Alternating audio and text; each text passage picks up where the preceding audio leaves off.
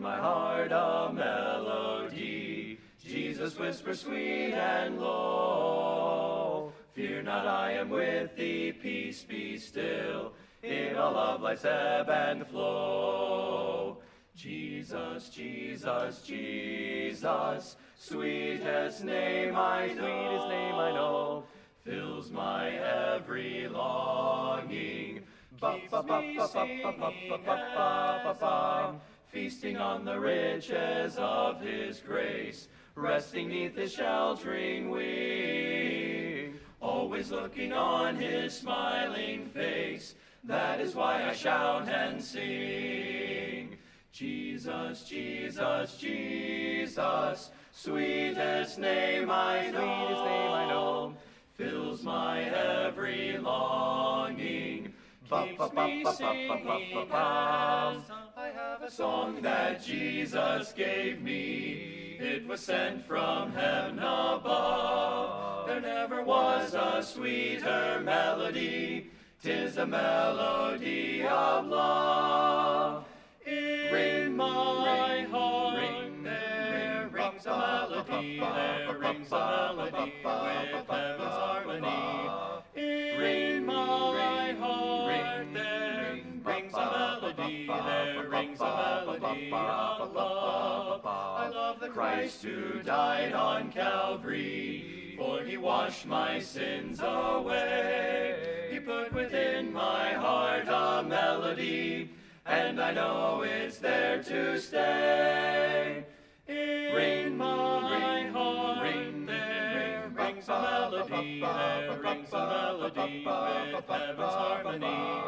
In my heart there rings a melody, there rings a melody of love. 'Twill be my endless theme in glory, with the angels I will sing. 'Twill be a song with glorious harmony, when the courts of heaven ring. Jesus, Jesus, sweetest name I know, it fills my every longing, keeps me as I go. Jesus, Jesus, sweetest name I know, it keeps me singing as I go. I know that soon He's coming back to welcome me, far beyond the starry sky. I shall wing my flight to worlds unknown, I shall reign with Him on high. Jesus, Jesus, Jesus, sweetest name I know, fills my every longing, keeps me singing as I go.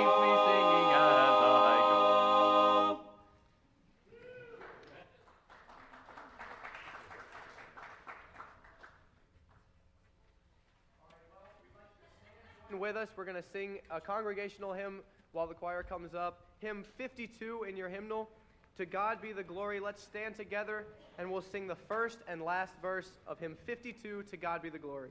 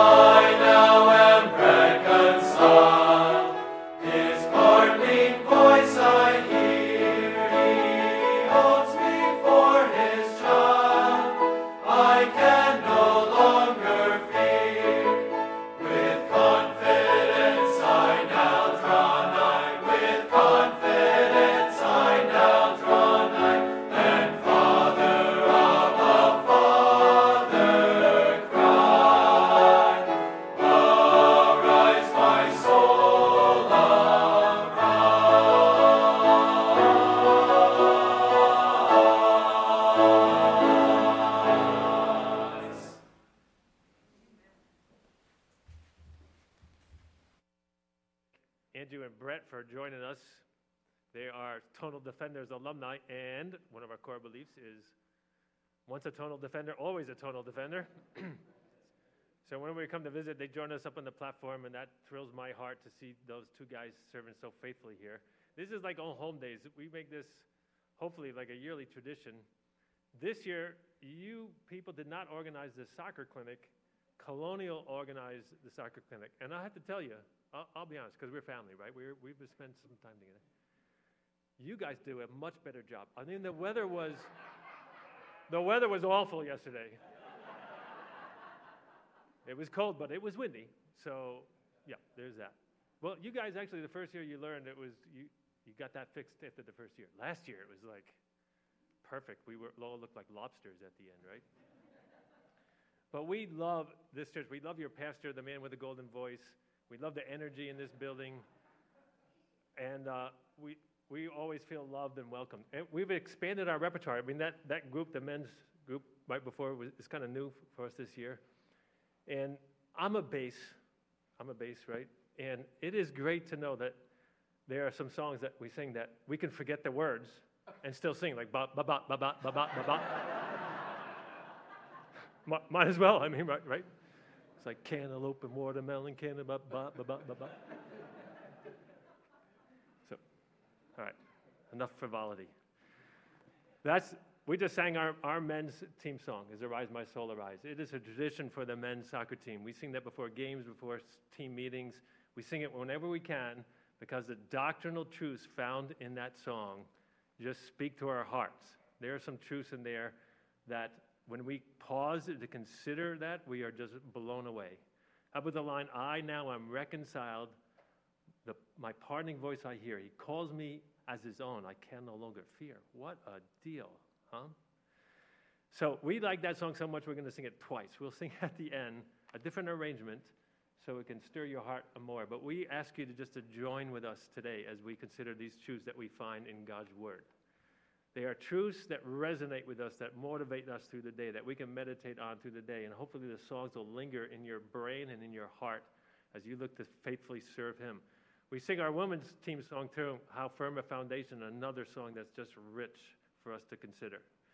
So our repertoire changes from year to year. And this time around, we've chosen many songs that speak to of comfort and assurance for the believer.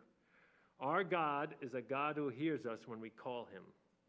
This truth is found in Psalm 4, verse 3, which says, "But know that the Lord has set apart him that is godly for Himself. The Lord will hear when I call unto Him." Our next song is entitled "God Who Hears."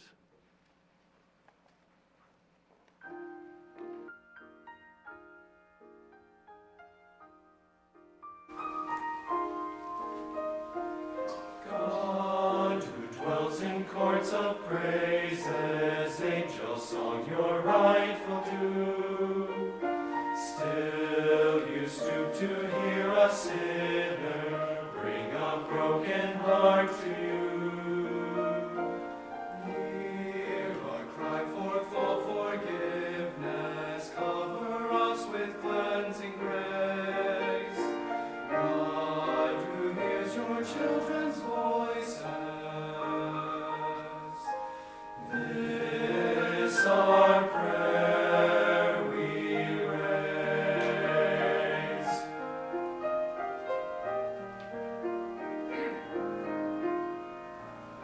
God who fortifies the mountains, towering high above the land. God who stills the raging waters till they gently brush the sand. Strength for stillness in the tumult of our days. God who hears your children's voices, this our prayer we raise.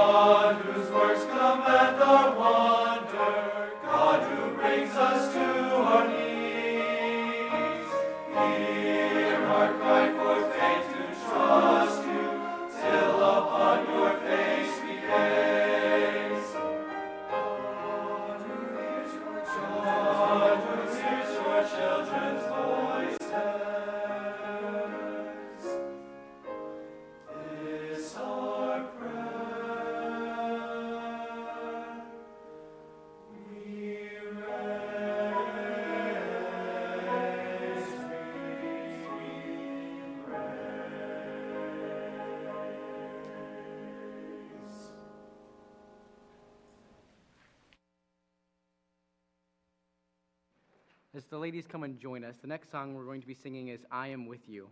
This song has special significance. It was written to encourage the hearts of the believers of Colonial Baptist Church. After the bus tragedy in 2013, when Chad and Courtney Phelps, their unborn daughter, and Tanya Weindorf lost their lives. It reminds us still today that God is always with us, in times of deep sorrow and in times of quiet peace. Isaiah 41:10 says, "Fear not, for I am with you. Be not dismayed, for I am your God. I will strengthen you. I will help you. I will uphold you with my righteous right hand."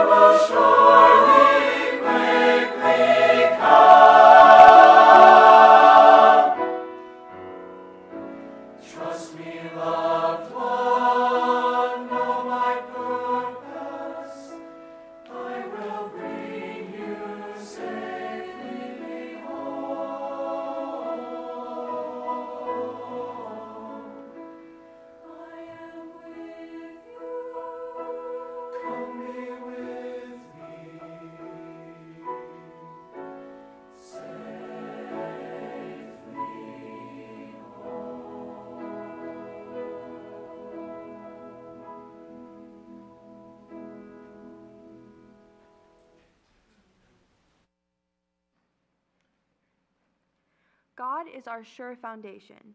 This is a comforting truth that gives us confidence in this changing world. The next song, How Firm a Foundation, affirms the truth in 2 Timothy 2:19 that says, "The foundation of God standeth sure. His word and his presence are firm."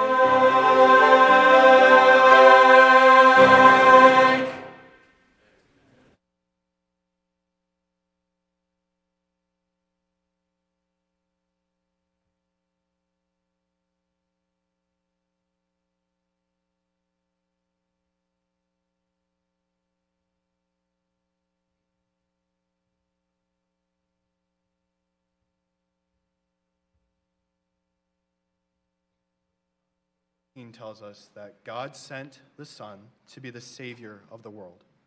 And Isaiah 53:5-6 says, "But he," Jesus, "was wounded for our transgressions. He was bruised for our iniquities. The chastisement of our peace was upon him, and with his stripes we are healed." This next song considers those truths and personalizes them. It was for me he died.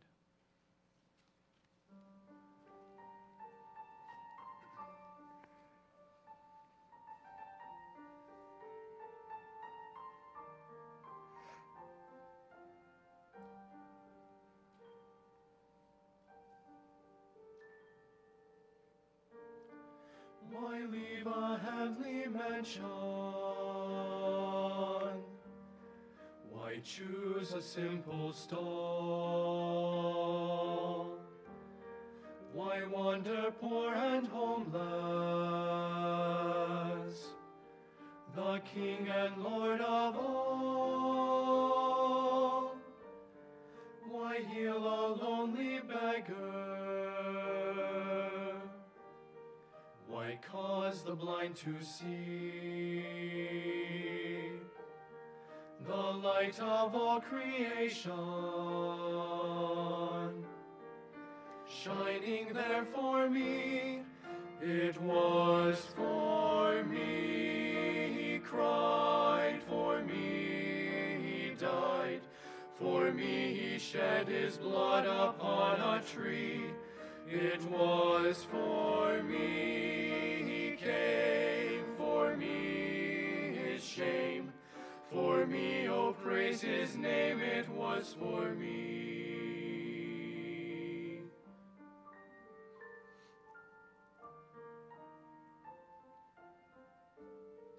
Why stay in Olive's garden?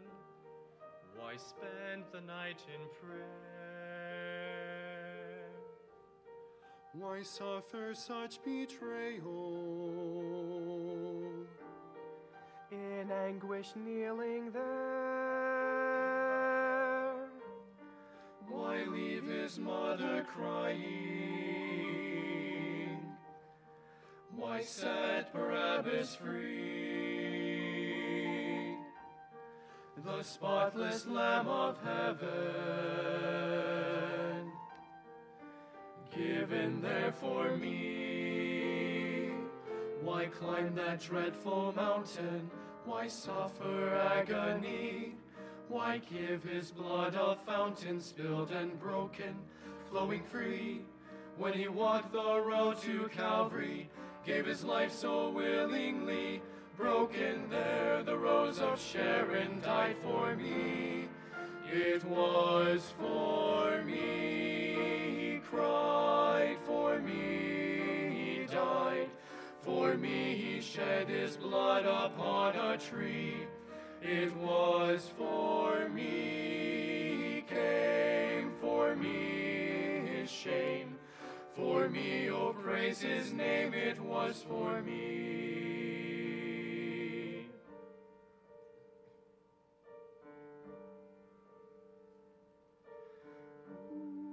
The King who came from heaven, to the cry there is no room, now must lay his weary body in a cold and borrowed tomb. But the grave, it would not hold him. Death lost its victory. The risen Lord of glory is living now for me. For me, it was for me, he cried for me, he died for me, he shed his blood upon a tree. It was for me, he came for me, his shame for me, oh, praise his name, it was for me, oh, praise his name. For me.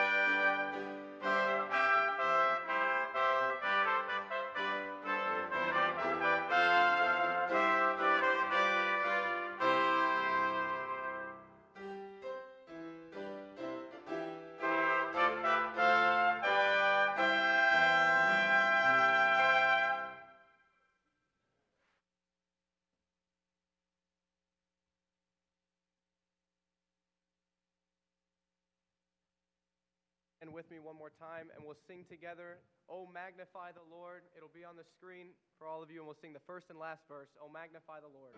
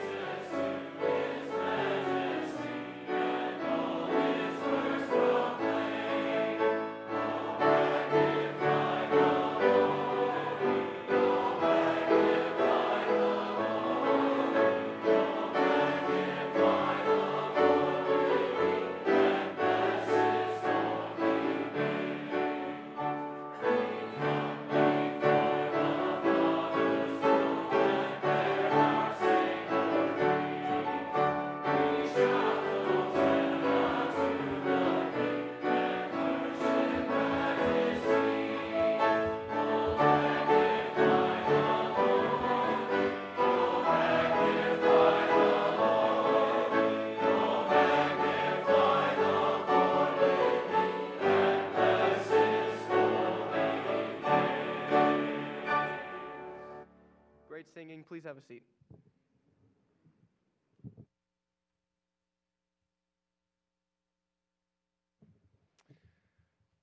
Before we continue, I'd like to just introduce a couple of dignitaries we have with us traveling. And over here to my right is my good friend Pete Wright. That's right. And he's a soccer dad. He's Buddy's dad. Buddy is right here. And he's a former soccer player at MBU. And he drives the bus for us. And he also is like our musical consultant type person, resident expert, so to speak, because we need help, right? So it's Pete Wright. And then good friend Dr. Davis down here, I get the privilege of traveling him to Kyrgyzstan this summer with some of the soccer guys. And you can ask him where it is, because I'm not too sure. I think it's over India someplace up there. So we are looking forward to that. What Dr. Davis will be preaching for us later. We're looking forward to that.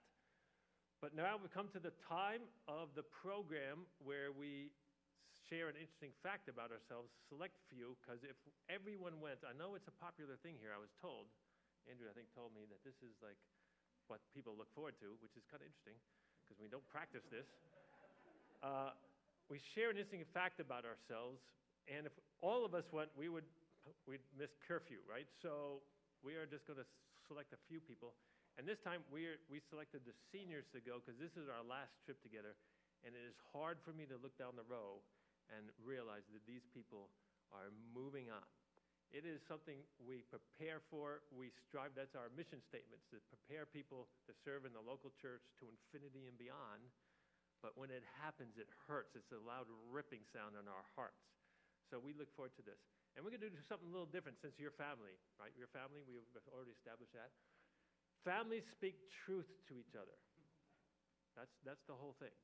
So this is actually a team ritual, if we have rituals as Baptists. When incoming freshmen come in, they have to share their name, where they're from, an interesting fact about themselves, and we vote, and we are brutally honest. And we do the old Roman emperor thing. We either give them a thumbs up, which state, wow, you're an interesting person, welcome to the club. Or we give them a thumb down, which is feedback, which says, we do not think you have an interesting life. You have got 4 years to straighten up. So I'm going to allow you all to vote to see if that project has been actualized in these people's lives, because they've been with us for some people 4 years, from some regenerate, or some souls that have finally been jumping on the sanctification bandwagon and only played with us 1 year. But maybe you can tell who that is by how interesting their life is. So I think the ladies are going to start off. Maya's going to, oh, I shouldn't have said, you guys, that's your job. Here we go, Maya. Wait, Maya. Hello, my name is Maya Hoffman. I'm from Colorado Springs, Colorado. And my interesting fact is I graduated college at 19. You can ask me why I'm here later.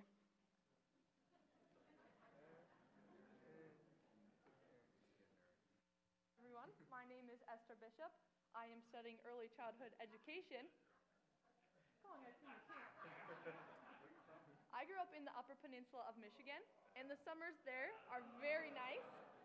So me and my family, we would have lots of campfires. And what's a campfire without a marshmallow? Well, I'm one of those people, you stick it in, you wait 2 seconds, and it's ready to go because it's on fire. Well, I wanted my dad to blow it out, so I went, "Dad, blow it out." And it hit my brother in the face. Actually, yeah.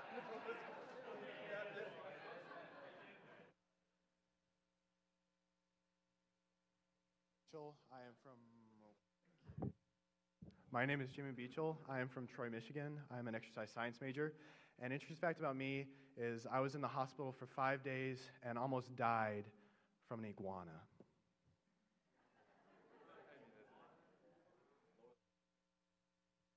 My name is Thomas Holloway. I'm from Birmingham, Michigan. So interesting fact about me, my very first time on the soccer team, my interesting fact was that I could do the splits, and I got an overwhelming thumbs up. 4 years later, I can no longer do that.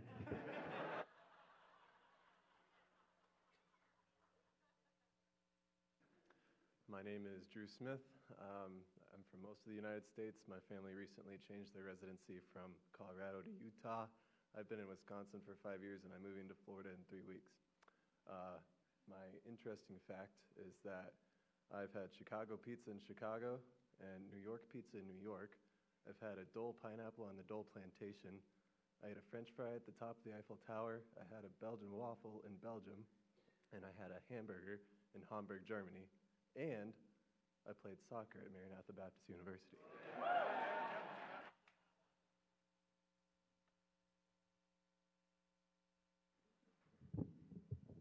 That's better. Hello, my name is Braden Hansel. I'm a senior nursing major. Interesting fact, going off of Drew, I ate a Frankfurter in Frankfurt, Germany, but that's not my interesting fact. In high school, I got to tour the Senate floor, and we got to go out and sit in the senator's chair, and there's a chair where a senator got assassinated in, and it's like memorialized, and it's a chair where someone got shot, so I got to go up to, we can't sit in it, but I got to go up to it and see where someone died right there. Well, I'm Buddy Wright, a senior accounting major, and I don't want to say any names, but probably my least favorite coach is actually with us here right now, and his name is Brett Kernoyer.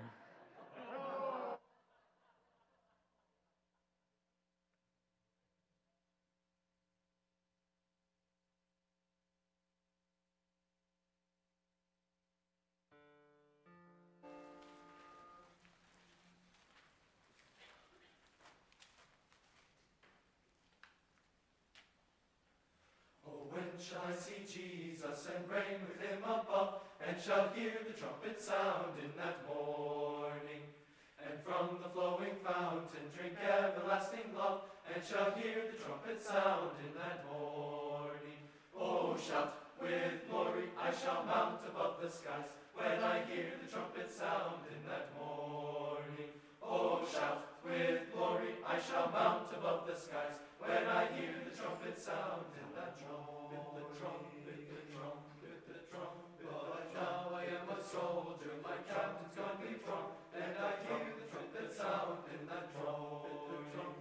He's giving me my orders, and he bids me never get wrong, till I hear the trumpet sound in that morning. Oh, shout with glory, I shall mount above the skies, when I hear the trumpet sound in that morning. Oh, shout with glory, I shall mount above the skies, when I hear the trumpet sound in that morning, that morning, that morning, that morning. When shall I be delivered from this vain world of sin, and shall hear the trumpet sound in that morning, that morning. And with my blessed Jesus drink endless pleasures in, and shall hear the trumpet sound in that morning, that morning.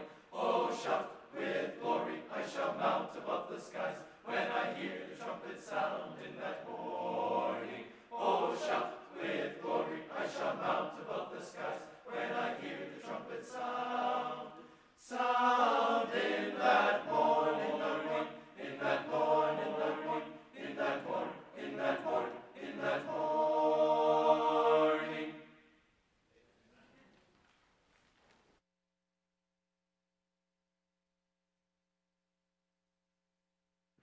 We serve an awesome God. He gives us comfort, assurance, and salvation. All these things make our hearts rejoice. Who is like unto our God, the song asks. No one. He alone is God. Our next song, This Is the Day, is Psalm 118:24 put to music. This is the day which the Lord has made. We will rejoice and be glad in it. With added truths found in Exodus 15:11.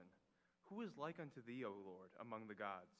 Who is like thee, glorious in holiness, fearful in praises, doing wonders?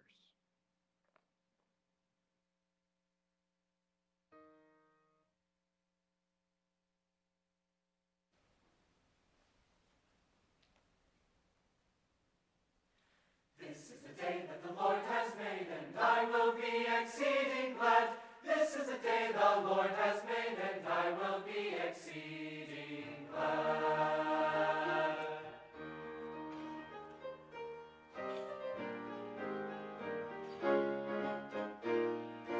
This is the day that the Lord has made, and I will sing my Maker's praise.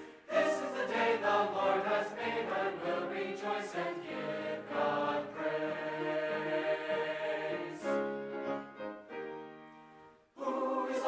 To our God, the Lord strong and mighty, who is like unto our God, who reigns above in glorious splendor.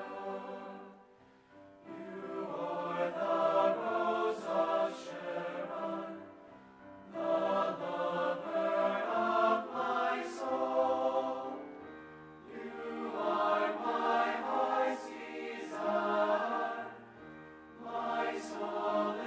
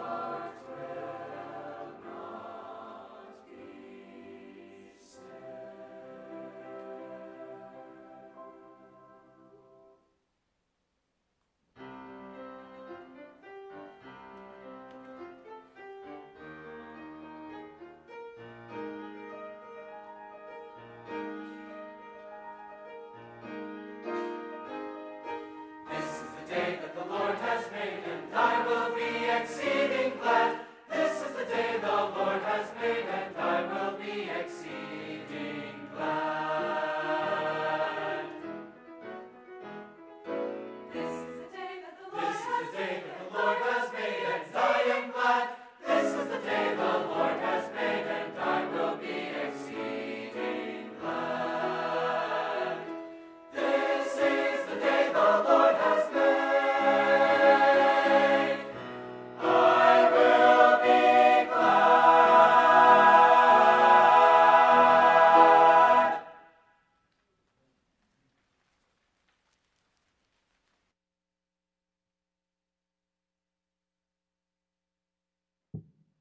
Choir song, Arise My Soul Arise, written by Charles Wesley, is doctrinally rich and diverse, but the central theme of this song is found in these two passages. Hebrews 7:24 through 25 says, "But this man, Christ Jesus, because he continueth forever, hath an unchangeable priesthood. Wherefore he is able also to save them to the uttermost that come unto God by him, seeing he ever liveth to make intercession for them." And then Isaiah 49:16 says, "Behold, I have graven thee upon the palms of my hands."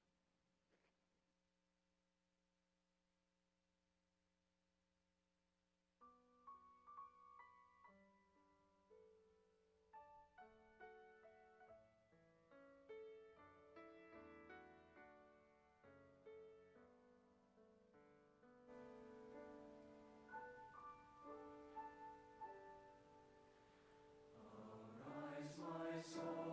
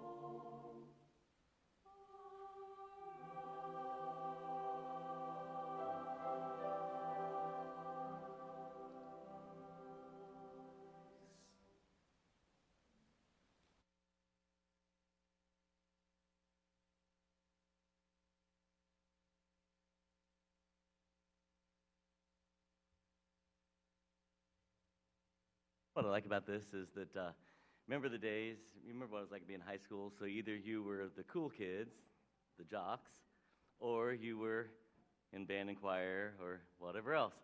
And this pulls that together to say that ministry is a cool thing to do, and I just love that about this. So Dr. Matt Davis is here traveling with the group, and he is going to come and speak to us. He's the Chief Executive Officer of the college and has a great spirit about him. We've had him before. Good to have you here, Doctor. God bless. Move my own furniture around here. We'll get situated. Since we're family. All right. Coach Pill introduced Mr. Wright as a soccer dad. I am also a soccer dad. Coach, I don't know if you knew this. Mike Davis is my son. I don't know if you realize that. So I know we don't resemble each other a whole lot. Thankfully, he takes after his mother in most things, and so that's a good thing. But I very much enjoy traveling with the choir, with the collegiate choirs that we have, with the Tonal Defenders when they have the opportunity to go out. And I just enjoy being around the teams. It keeps you young, right? And it reminds you of how out of shape you really are, all right, when you travel with these young people. And they are full of life and excitement. And as Coach Pill mentioned, some of them are graduating, and despite our best wishes, they're going to move on in life and do what they are destined to do and what God has called them to do. And so that's a bittersweet moment. We're just a couple of short weeks away from commencement, 1 week left of class, and I'm so thankful that these young people were willing to give up an important weekend in the semester, really, to be here and to serve and to minister, and I hope it's been a blessing to you as well. Turn your Bible to Psalm number 91. In 1995, I had the opportunity to travel from Maranatha with what we call the Messengers Ensemble, and there were 7 of us, 4 guys and 3 girls, and we had an interesting summer. We got in a lot of trouble that summer, actually. It was the first time that Maranatha let a mixed group of undergrads go out without any adult supervision, the first time. Also the last time that was allowed to have happen, and that was a failed experiment in the extreme, not because of the guy-girl dynamics, but just crazy things ensued. We got arrested in Colorado Springs, Colorado. That was not a very fun experience. Really not arrested as much as rescued, I would say. We climbed up on the Garden of the Gods. You ever been there? Yeah, you're not supposed to climb up on that. But back in the mid-'90s, the signs were not very clear. You know, they said, no rock scrambling. That's unclear. I mean, I'm a lawyer now by profession, but I interpret that as being like crazy and running around on the rocks and scrambling, you know, and we weren't doing that. We were very carefully climbing all the way to the top of the Kissing Camels, which is one of the formations that's there, 600 feet straight up into the air. And we thought that although it was difficult to climb up, that we could easily walk down the gradual slope on the other side. Not true, actually. There is no gradual slope. And so we got to a point of no return, and there on the ledge, we were about midway down, 300 feet up in the air, and sitting on this ledge, and there were 3 of us guys. The 4th one was kind of a ninny. He didn't go along with us, the smart one, okay? And he was back in the van leading a prayer meeting with the rest of the group just for our safe return. But we were sitting on that ledge, and we were truly stuck. I don't know if you've ever been stuck like that in life. Like, did you ever have that feeling? Do you remember the first time, I should probably say, you had that feeling like, I could literally die in this situation. This is dangerous. And we were contemplating very serious thoughts like that, and how in the world are we going to get down? And then all of a sudden there was this girl at the bottom of the rock formation, and she yelled up to us, "Are you guys okay?"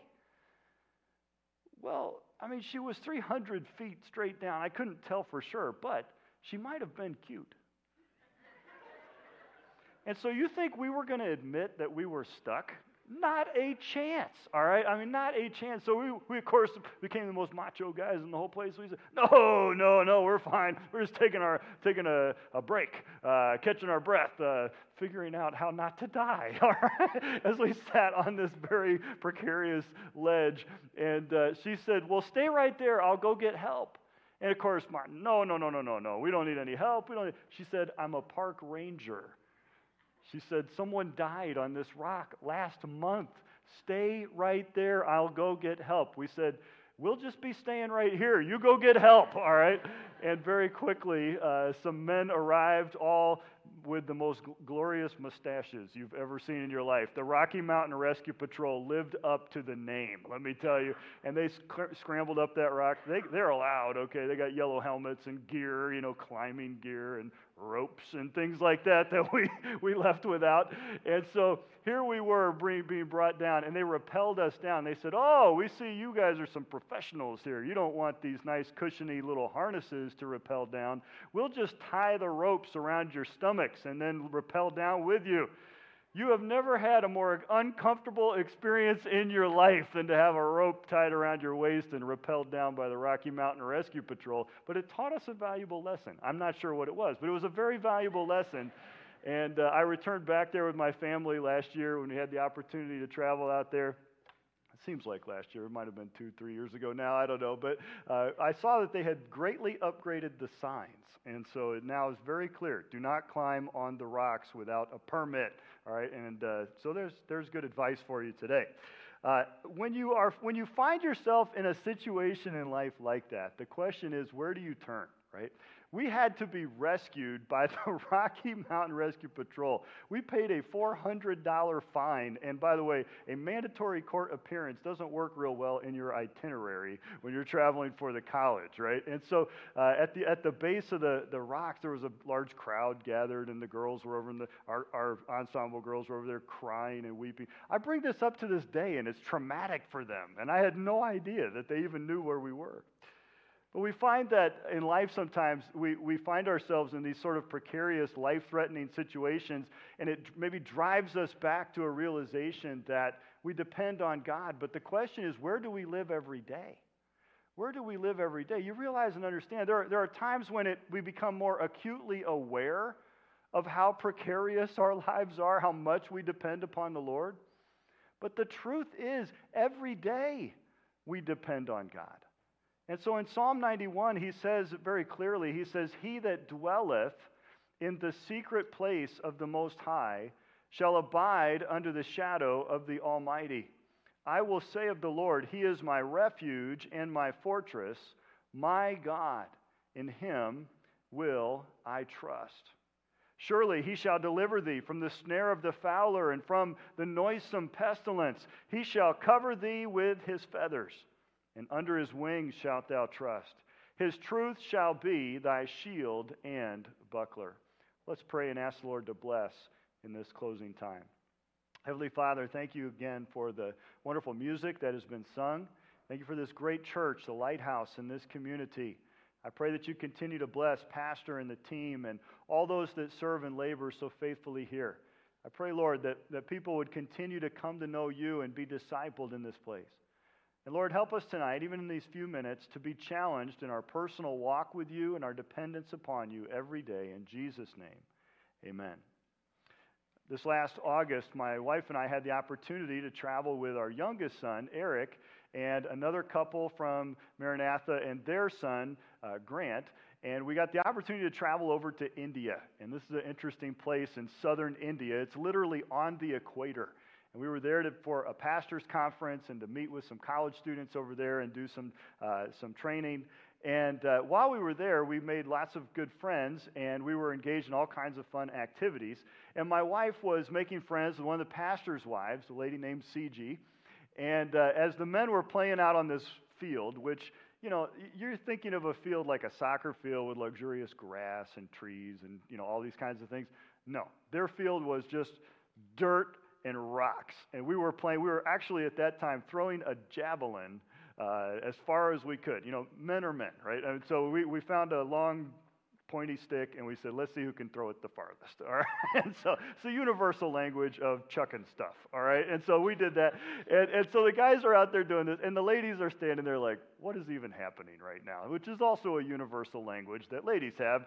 And so what are those guys doing? That you can say that in any language. And so they're standing there. And C.G. says to Dana, my wife, she says, would you like to go and stand over in the shadows? The shadows. Ooh. That sounds mysterious, right? I mean, in India, they use a different terminology. You travel around and you hear different little idioms or phrases. Now, in the United States, we would just simply say, do you want to go stand in the shade? It's cooler in the shade. But now I've changed my phraseology completely. I've adopted this. I say, this is awesome. You know, we'll go stand over in the shade. No, not the shade, the shadows. Ooh, now all of a sudden, it's much more mysterious. It's interesting to me that the Bible uses the phrase here that we might abide under the shadow of the Almighty. What is the connotation here? The idea is that God is our refuge. He is that cool place of solace and comfort. He is, his presence is tangible and felt and comforting. But how do we abide in the shadow of the Almighty? Well, we believe this is a psalm actually written by Moses. Now, I wonder if knowing that gives you a little different perspective on some of the phrases that he uses here. For example, when he says that he will cover thee with his feathers, you might think, that's a very strange terminology. Why? Does God have feathers? Does God have wings? That's a strange way to put it. But think of it. If Moses wrote this, Moses, who led the children of Israel, who assembled the temple furniture, the Ark of the Covenant, where the seraphim's feathers, the wings would have overstretched the mercy seat that represented the tangible presence of God. And he says here that believers, you and I, God's children, can dwell under the shadow of the Almighty. One commentator put it this way, the most important part of a believer's life is the part that only God sees, the hidden life of communion and worship. And as we contemplate this concept here of the secret place, the first thing I want to point out to you is that God's presence is a comfort because of who He is.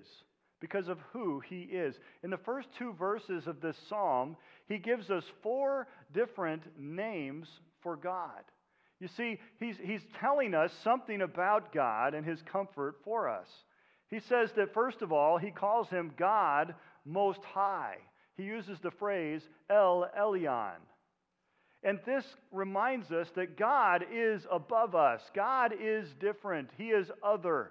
He is unlike anything that we are.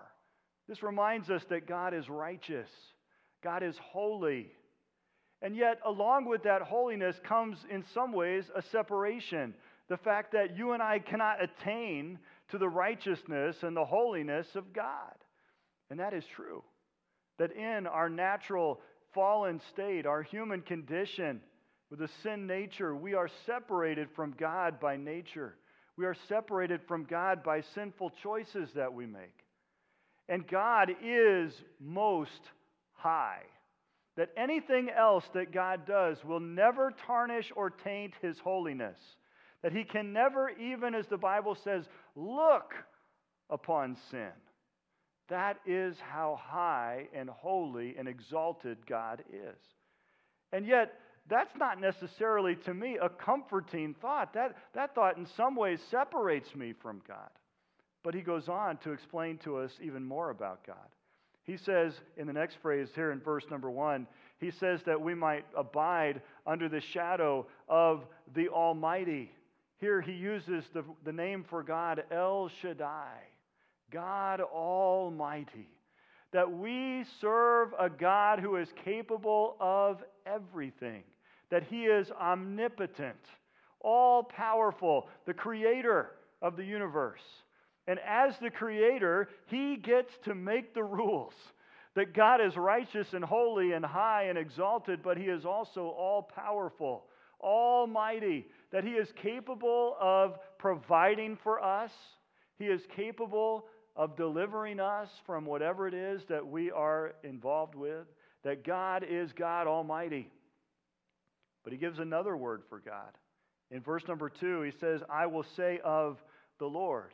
And in your Bible, the word the Lord is probably all caps, which indicates which Hebrew word is being used there. And it means the word, the name for God, Jehovah, the Lord. I am the great self-existent one. the unchanging, eternal God, the name for God that Moses was told by God himself. When Moses stood there and was given his commandment to go and to intercede on behalf of Israel with Pharaoh, you remember his question? But God, who will I tell them sent me? What name should I use to refer to you? And God, the only time that God ever gave a name to himself, he said, tell them I am hath sent you. What a strange name to us, right? What a strange name. What is the implication of it? The implication is that he is always.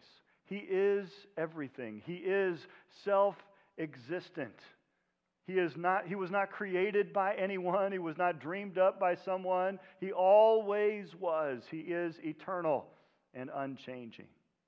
And in light of that, we see that he is also referred to at the end of verse number 2. He is my refuge and my fortress. And notice the phrase, my God. My God. And the word here is Elohim. It's the name for God that says he is the God of glory. That not only is he holy and righteous and high and lifted up, and not only is he almighty and El Shaddai, and not only is he the self-existent one, Lord God Jehovah, but he is Elohim, the God of glory, the God who deserves glory and worship from us, but who also can give us his glory, his grace, on a daily basis. That is what connects us to God. That is what makes it possible through the Lord Jesus Christ for you and I, who were alienated by our sins, to be reconnected and reunified with God, reconciled, as the New Testament says. Reconciled with God through the Lord Jesus Christ. And so when we meditate on who God is, we are encouraged to trust him. I don't know about you, but there are many days that I go through that I doubt myself. I face a challenge, whether it's at work or in my family or in the world around us, and I feel so inadequate to the challenge of the day. And yet you and I serve a God who is never inadequate in any way. He is always and always with us and almighty to intercede on our behalf. And so when we meditate on him, we are encouraged to trust him. But the hidden life of worship and communion makes possible the public life of obedience and service.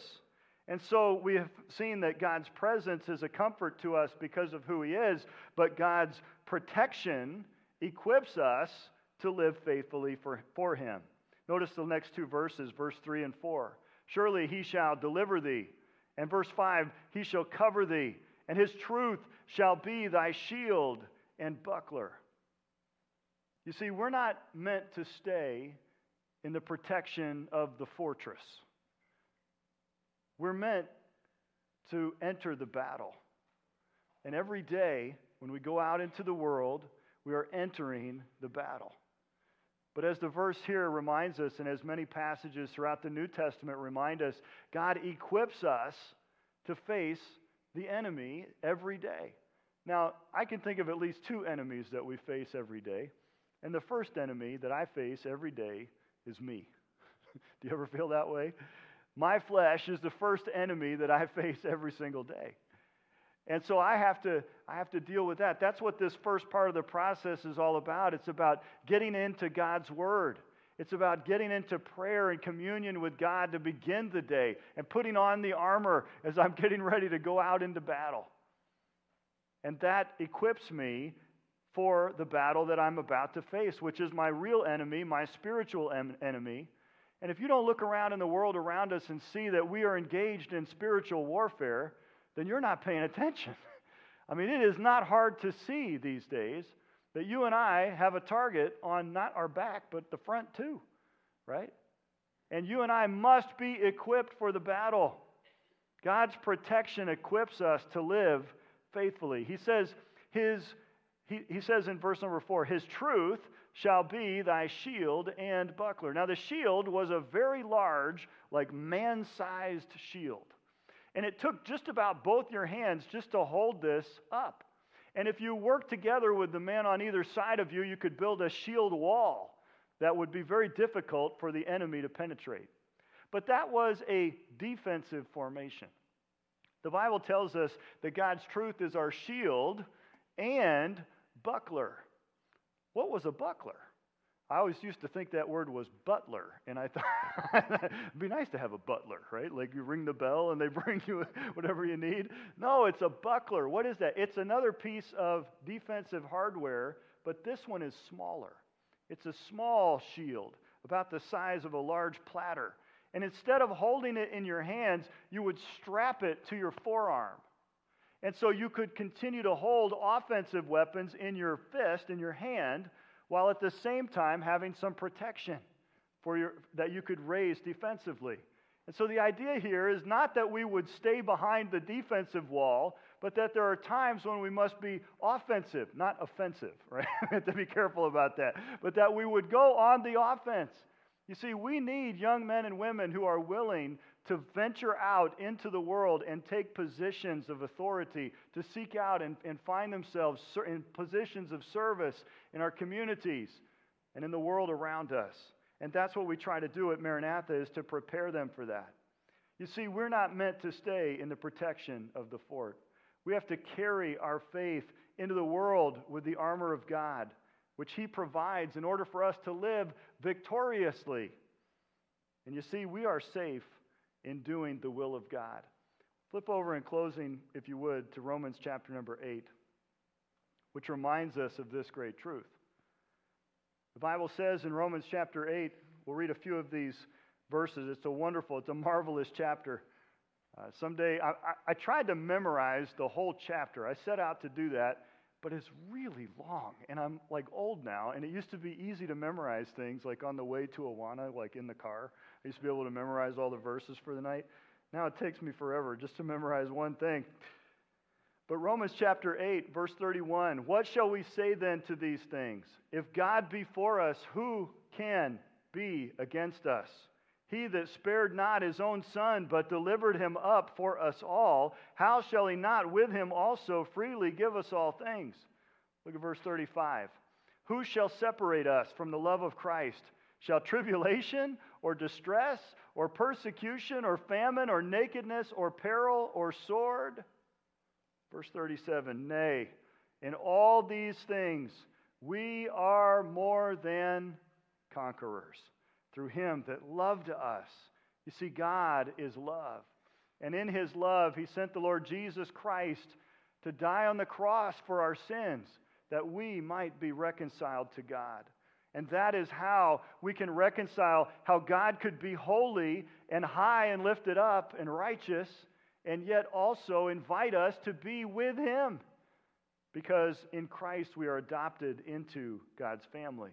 And he goes on to say in verse 38, for I am persuaded that neither death, nor life, nor angels, nor principalities, nor powers, nor things present, nor things to come, nor height, nor depth, nor any other creature should be able to separate us from the love of God, which is in Christ Jesus our Lord. What a great promise. What a great promise. And as we look at and contemplate this passage, Psalm 91, every night as we traveled that summer for the Messengers Ensemble, I would give a devotional or a challenge, my testimony, and always use these two verses. He that dwelleth in the secret place of the Most High shall abide under the shadow of the Almighty. I will say of the Lord, He is my refuge and my fortress, my God. In Him will I trust. But I can tell you that 25 years later, it means a lot more to me now than it did when I was 18 and 19 years old, right? And as we go through life, that sweet journey is a day-to-day process of communion with God. And that private life, that communion with God, is what gives us comfort because of who He is in His presence. And His protection equips us to live faithfully for Him. Let's pray. Heavenly Father, thank You again for Your word. Thank You for its encouragement to us. I pray that as we live each day, we might not neglect the armor that we absolutely need and depend upon. That we might not be foolish like I was in trying to tackle a climbing a mountain like that without any preparation, without any equipment. And yet your word, Lord, is providing us with the protection that we need. And so, Lord, help us not to hole up in the fort, but that we might prepare and we might be willing and courageous to go out and do battle for you. For it's in Jesus' name we ask. Amen.